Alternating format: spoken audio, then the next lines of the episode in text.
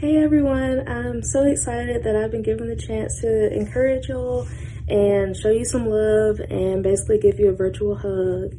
I'm sorry that everything is just so different right now and uncertain, and I know that it can be scary for everyone, including students, parents, grandparents, whoever you may be.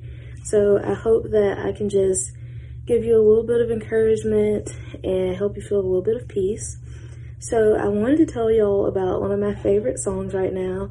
It's called Waymaker. And the main line in the song is Waymaker, miracle worker, promise keeper, light in the darkness, my God, that is who you are.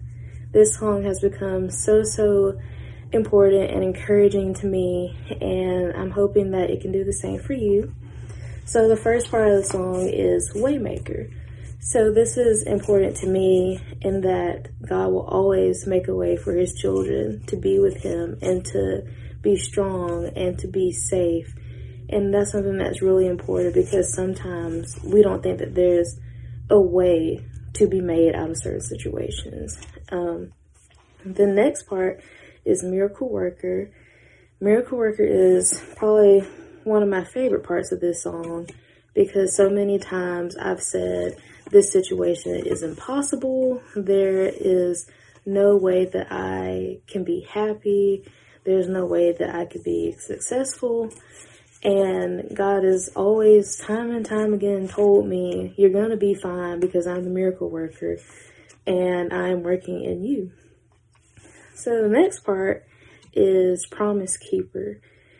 I've grown up knowing that God always keeps his promises, and I feel like a lot of you have but I don't think, at least personally, I've never really dwelled on what those promises were.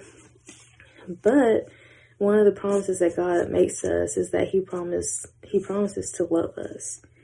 Um, one of the verses that's been that has been sticking out to me recently is Romans 8, 38 through 39.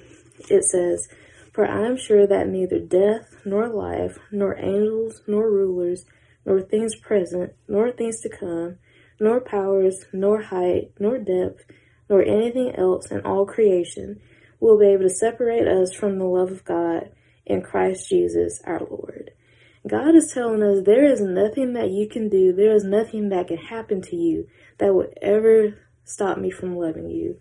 There is, I love how it says, like in all creation, like there's nothing that can separate you from my love that is something that's always given me a lot of peace. And I really do have to remind myself about that sometimes. Um, the next part, the last part, is light and the darkness.